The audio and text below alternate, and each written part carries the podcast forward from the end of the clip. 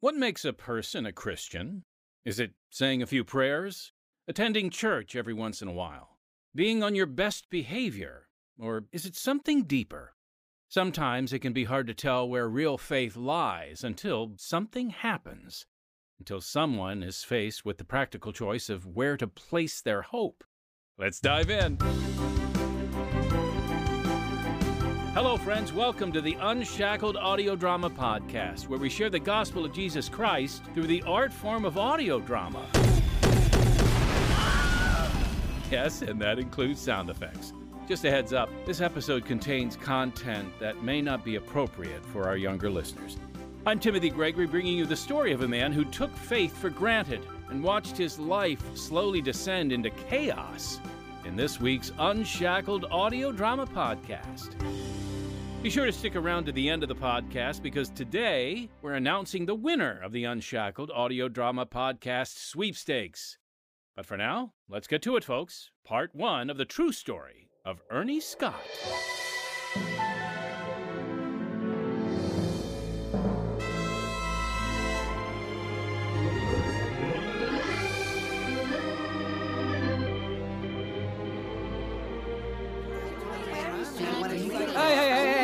Stay focused. There's still 10 more minutes for church starts.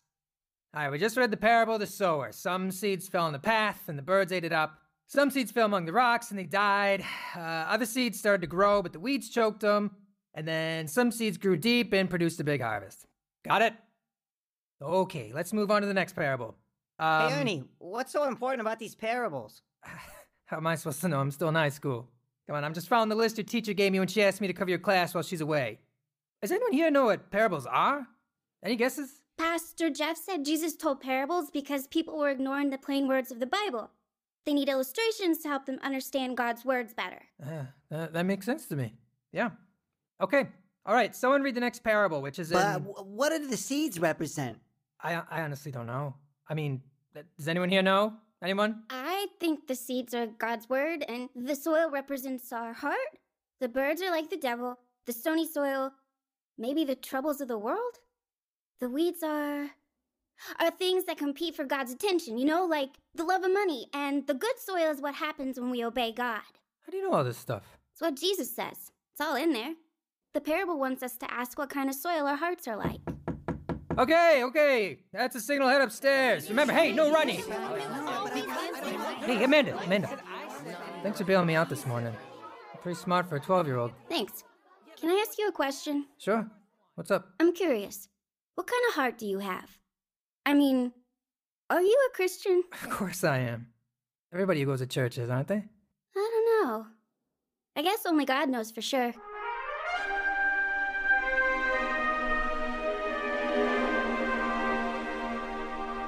Some people believe that church membership is what earns their way to heaven. It doesn't matter what they do the rest of the week, as long as they show up and recite a few prayers.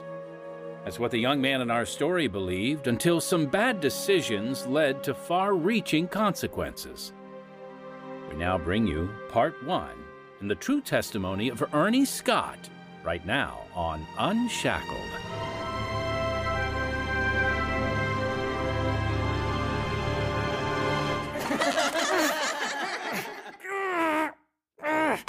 Bet you a dollar he can't reach the top of the rope. What's the matter, Ernie? You run out of gas? Hurry up, Dumbo. People are waiting. Hey, Tubby, what's taking you so long? Hey, hey, let's grab the end of the rope and shake him off. Come on, guys, leave him alone. This is the worst day of my life. Oh, time's up, Ernie. Come on down. And don't hurt yourself.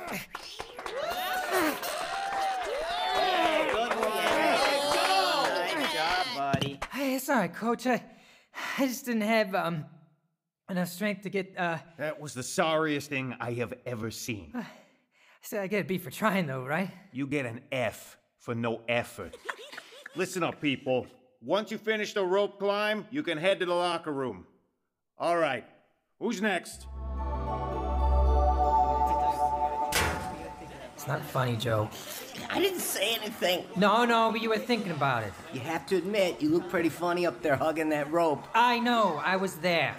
The only kid in school who's failing gym class because he can't climb a stupid rope. Nah, that won't happen. Coach gives everyone a C if they just show up to class. I hope you're right. What's going on with you? You've been in a funk all day. I don't know. I. Okay, some kid asked me a question at church yesterday, and I can't stop thinking about it. Well, stop thinking about it and let's just have some fun. My parents are working tonight. You want to go for a ride in my dad's old pickup? Sure. Yeah, yeah, sure. Anything's better than staying home. Not being athletic in gym class was the least of my problems at school. My grades were horrible. Nobody realized it at the time, but I struggled with ADHD and dyslexia, which caused me to see words upside down or backwards. So every time I struggled to read out loud, my classmates would just burst out in laughter. And whenever we had a test, I was always the last person to finish.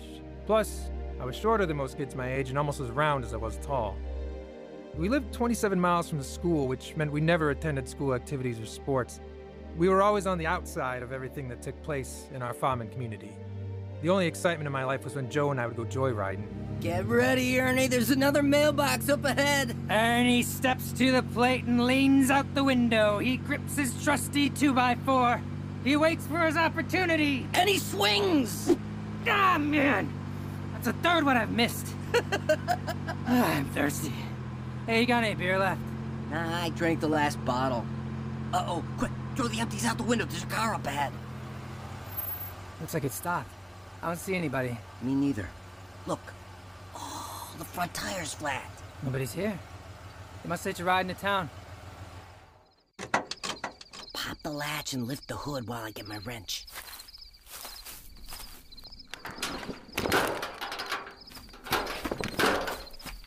What are you tools for? I'm taking the battery. It's not yours, Joe. Losers, weepers, finders, keepers. I do this all the time. There's a garage that buys them from me. What if you get caught? Look around you, there's nobody here. No one will ever know. Dad, I'm sorry, okay? It's no big deal. Oh, really? Getting pulled out of class by a state trooper isn't a big deal? What did he say to you? He asked me if I knew about the other car batteries that Joe stole, but I didn't know anything. That's the truth. Well, I talked to his parents. They agreed to make restitution for everything he stole. You got lucky, young man. Lucky. I didn't do anything, and the school placed me on probation for a year. I hate my life! Where are you going? I'm going for a walk. The only place you're going is up to your room. You're grounded for the next month. Eventually, the house rules relaxed, and I started going out on weekends again, drinking with friends, lying to my parents about it. One night, I borrowed my mom's car and got really drunk. On my way home, there was a little hill that was about 30 feet straight up. You know, the kind you speed over so you can come up off the car seat. And that night, I crested that hill so fast, I flipped the car over backwards, crushed the roof, and broke my left arm in the process. My parents were, um, not very happy. Neither was I, because it meant I had to ride the school bus for the rest of the year. Somehow I managed to graduate and found a job in the next state. I spent everything I earned on getting drunk every chance I had. Life was one big party. Until I received a letter informing me I was being drafted into the Army. Sorry, man. That means there's a good chance they'll send you to Vietnam. Yeah, that's what worries me. But if I enlist somewhere else, there's a chance I won't go there. What are you thinking? Air Force? Coast Guard? I'll try the Navy first. Dude, you weigh over 220 pounds. You'll sink their boat. It's very funny. I'm just joking with you. Whatever you do, just stay away from the Marines. I hear their boot camp is brutal. The next day, I went to the recruitment office to enlist. Joe was right. The Navy recruiter informed me I was too overweight and they didn't want me. What I didn't know was that another recruiter was listening to our conversation the whole time. Your name's Ernie, right? Yes, sir. Come on over to my cubicle. Have a seat. Nice uniform. We're the best of the best, son. I heard the Navy recruiter rejected you because of your weight. Yeah, what can I say? Uh, told me to go on a diet and try again in six months. Why wait that long? I'll take you just the way you are. You serious? I am. All I need is your signature on this paper, and you'll be on a bus this afternoon heading to North Carolina. We'll put you on a special program to help you lose that weight, at your own pace, while we slowly introduce some physical training. We even offer free haircuts whenever you need one. What do you say? Sounds great. Where do I sign? Right here, son. right here. Perfect. Let me get your bus voucher and you'll be on your way. Welcome to the Marines, son. What did I get myself into? Boot camp was brutal. I spent two months eating a fat body diet, running extra miles every day. But by the time I finished basic training, I had lost 30 pounds. Next, they sent me to heavy equipment repair school. I was eventually assigned to ships in the Caribbean where I continued to drink way too much with my Marine buddies. Two years later, I was discharged and moved near the Canadian border where I hung out with other vets. We drove trucks for the pulpwood mills and smoked pot and dropped acid nearly every day. During this time, I met a young lady who caught my eye. I was 24. She was 17 when we got married. I had no idea what I was getting into. Neither did she. I mean it, Ernie. I'm not gonna tolerate your drinking anymore. I hardly ever drink. Okay, okay, look, maybe one or two beers at night to relax. But not nearly as much as some guys I know. Are you serious? Go look in the trash can outside and count the number of empty cans and bottles in there, and that's not counting how many you have with the boys after work. You have a problem, Ernie. Okay. Maybe I drink more than I realize. I'll cut back. I promise. Oh, you'll do more than that if you don't want to lose me. You don't mean that. Oh, you bet I do. Hey! I'm watching that! You either quit drinking or I'm out of here.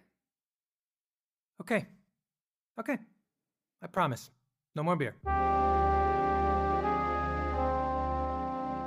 Kept my promise about the beer, but she didn't say anything about smoking weed. I just replaced the beer with pot, and sometimes I'd smoke 20 joints a day. And I was so busy with work that I didn't realize our relationship was in trouble.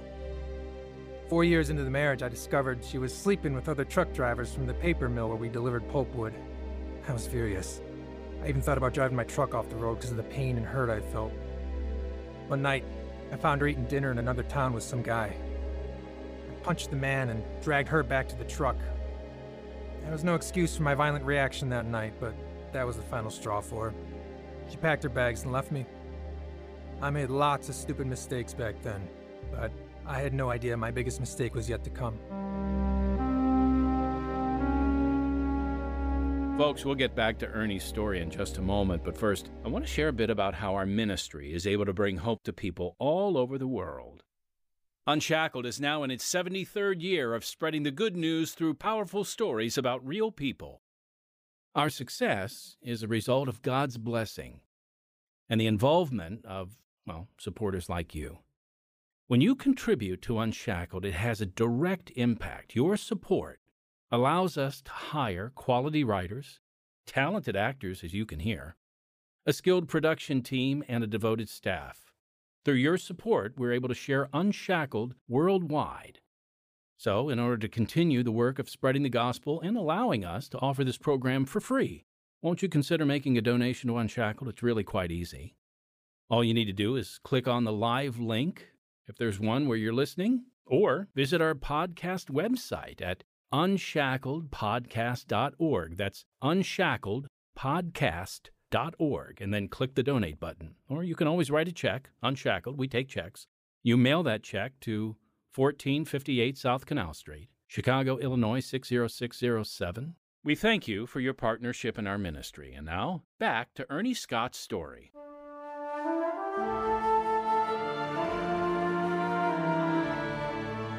A couple years later, I met and married a wonderful woman named Dora. We had our struggles, but that came later. The next part of my story involves this old guy, Harry Burton. Everybody loved Harry. He owned this junkyard, had over 500 old trucks in it, some of them going back to the 1920s. And if I ever needed an engine part, he knew exactly where to find it. Hey, Ernie, how's it going? Hanging in there, Mr. B. I stopped by last week, but you were closed. I didn't know if you were in the hospital or the funeral home. I'm still here. I was on a mission trip with my church last week, helped some families down in Selma, Alabama. You and that church of yours. You're always helping people. Uh, is it okay if I go out back and look for some truck parts? Sure, but if you need something, you better buy it quick. Why? What's going on? I've decided to donate the business and my land to the church. They'll auction off the trucks and all the proceeds for their mission programs. There's just too many needs out there to ignore them. I'm ready to retire so I can do more mission work. You've had this place your whole life. They're just trucks, Ernie. And I'm older than all of them. There's more important things in life than just collecting stuff and watching it all turn to rust. It's provided a good income, but people matter more than any job does. It's time for me to let go of this place. What if I bought it from you? You could still give your church the money, and I can stop driving lumber trucks for a living. I already know every inch of this place. What do you say? Will you sell it to me?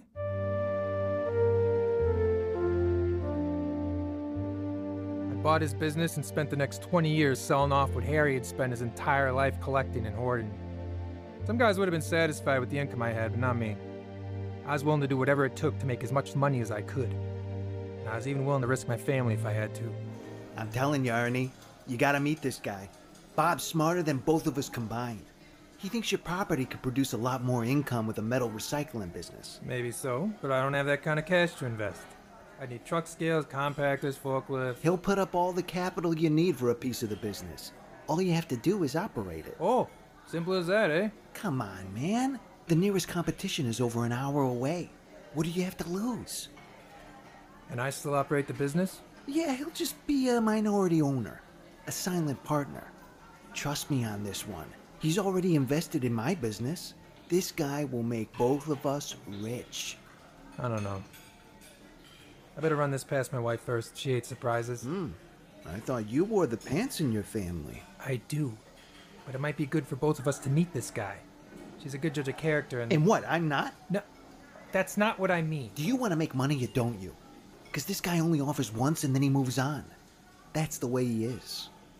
He's calling me tonight. What do you want me to tell him?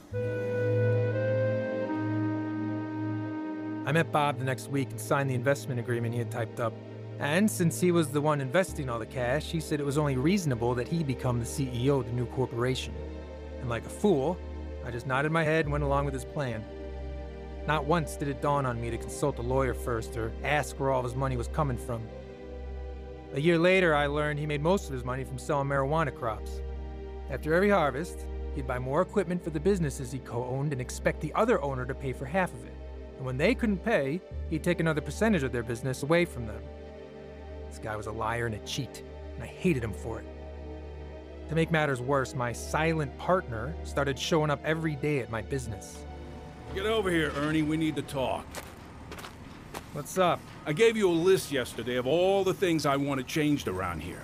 How come none of them are done? I'll get to them once I finish some other projects. That's not how things work around here. I'm the boss, and you'll do it when I tell you to do it. You understand? You're my business partner. You're not my boss. And if I want. Ah!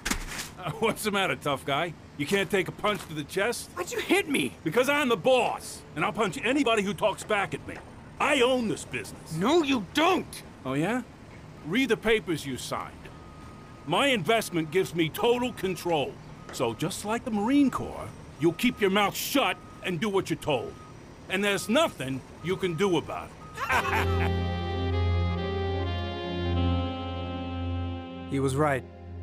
He had manipulated everything until he was in total control. As CEO, even transferred the trucks I owned into his name only.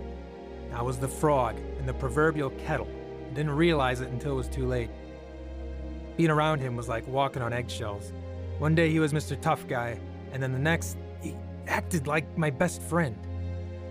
Every time he showed up, I felt my body tense up. I never knew what to expect. All right, here's a list of what needs to be done today. By the way, how are you and your wife making out? All the bills getting paid? My wife works, we get by.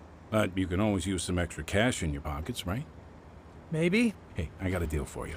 I need help harvesting the marijuana crop. I'll pay you six grand if you help Brian bring it in. Do I have a choice? Eh, Not really. I'm the boss, remember? Yeah. You're the boss. Brian knows where all the plants are. And when the job's done, you'll get your cash. Good thing you wore your tall boots. You'll need them. Fields are dry. You haven't had any rain in weeks. He plants in remote areas like high ground in the middle of a swamp. It's never just one field. Too easy to be spotted by the cops. It'll take the whole weekend to harvest these plants. So, how much is the boss paying you? Six grand. It's a lot more than I expected. You know how much he'll make from us harvesting this marijuana crop? 600k at least. You and I do all the grunt work and we each get 1%. Why am I not surprised? He gets fat and all we get are the crumbs. We're not the only ones. He's cheated a dozen friends of mine, stolen their businesses right from under them, you included. Sorry I ever introduced you to him. You didn't know what he was like. He fooled everybody. I've never hated anyone as much as I hate that man. One of these days, someone's gonna put a bullet through that stupid smile of his. Yeah, somebody needs to do it. And the sooner the better. Could you pull the trigger? Me? Yeah. You got enough guts to shoot him? I don't know, maybe. Could you do it? Yeah, I'd do it. I'd do it in a heartbeat. If I had a gun. I, uh, got a gun in my office. Let me know if you ever want it. Okay. How about tomorrow night after we get paid? Why not? I'm tired of him bossing me around. I'll pick you up after dark.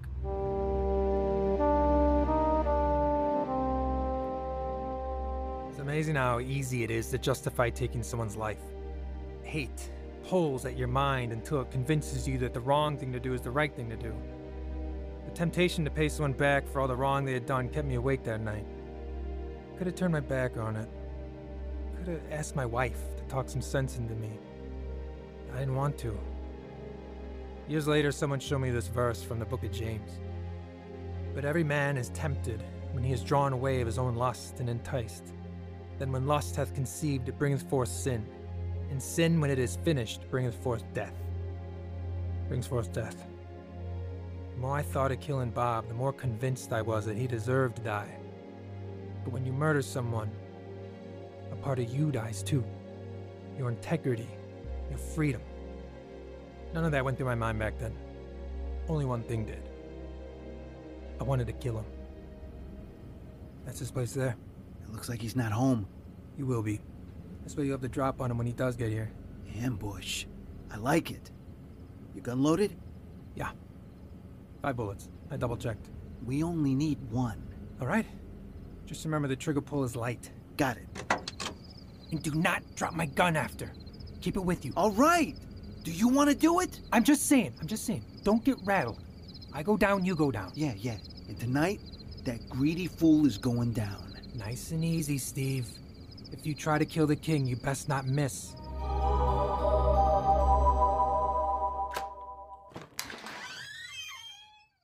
You're home late. Steve? What are you doing in my. What is that, a gun? you ain't got this. Join us again next week when we'll hear the conclusion of this story. Listening friend. Like Ernie, your anger towards someone may consume you. But when we take justice into our own hands, the consequences can be more than we bargain for. Only with the help of God can we truly forgive those who harm us. Only when we admit how much God has forgiven us are we able to fully extend that grace to others. It all begins with a relationship with Jesus.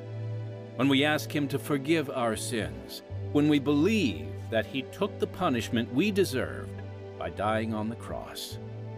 Romans 10, verse 9 and 10 promise that if thou shalt confess with thy mouth the Lord Jesus, and shalt believe in thine heart that God hath raised him from the dead, thou shalt be saved.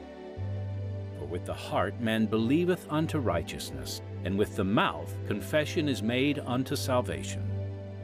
If you need help in making this crucial decision, we encourage you to call 1 888 NEED HIM. Or you can get in touch with us here at Pacific Garden Mission, 1458 South Canal Street, Chicago, Illinois 60607. Now, we love hearing from our listeners here on the Unshackled Audio Drama Podcast, so send us your questions and we'll answer them here. It can be something you're curious about or just something you want to share with us. All you have to do is write us at podcast at unshackled.org or call and leave us a message at 312 281 1264. We'd love to hear from you. Now, before we get to our sweepstakes drawing info, I just want to remind you to subscribe or like our Unshackled audio drama podcast. You can even share it or tell a friend. We'd also love for you to review or rate our podcast, and don't forget to check out our other podcasts on this same platform Unshackled Daily Devotionals and Unshackled in Person.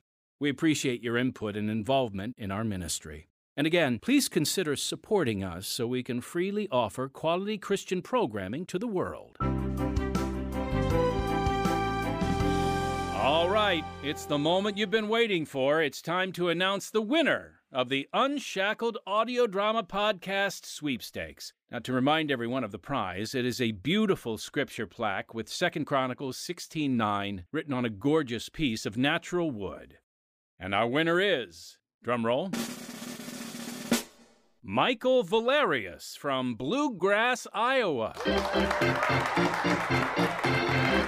congrats to our big winner. We hope you enjoy this daily reminder of God's truth. When you find the best spot to hang it up, post a picture to Facebook or Instagram and tag Unshackled PGM. We'll start a new drawing for our new plaque to give everyone another chance to win a scripture plaque next week. And next time. Have you seen the news? Yeah, it's on all the channels. Reporters are saying it was a house robbery that went bad. We keep to our story, right? Yep. We played cards at your house, drank some beers, and I went home around midnight. Whatever you do, stick to the story and don't change any details. What do you say if the cops come around? Um, I'll tell them that I hated the man, and I hope they never catch the guy that shot him. Ernie Scott committed a horrible crime, which he hid for many years. Ernie, you've got to tell me what's wrong. Nothing's wrong. Yes, there is. And I want to know what it is. Ever since Bob's murder, you've been a different person. Tell me what's going on. Nothing. Leave me alone. Only after he's sent to prison does he find the forgiveness he was searching for. I've made a big mess of my life. I may not have pulled the trigger, but I sure murdered that man in my heart. Don't miss part two of this powerful story of redemption and the true testimony of Ernie Scott on the next Unshackled. Heard in part one of the true story of Ernie Walter Scott were Patrick Thompson, Angela Morris, Kurt Naebig, Brian Plaharchik, and Demetrius Troy. Original music Don Badorf. Sound effects Demetrius Troy. Audio engineer David Pierczynski. Script Scott Kirk. That's it for this week's Unshackled Audio Drama Podcast. So until next time, unless our Lord returns before then, I'm Timothy Gregory, your brother in Christ.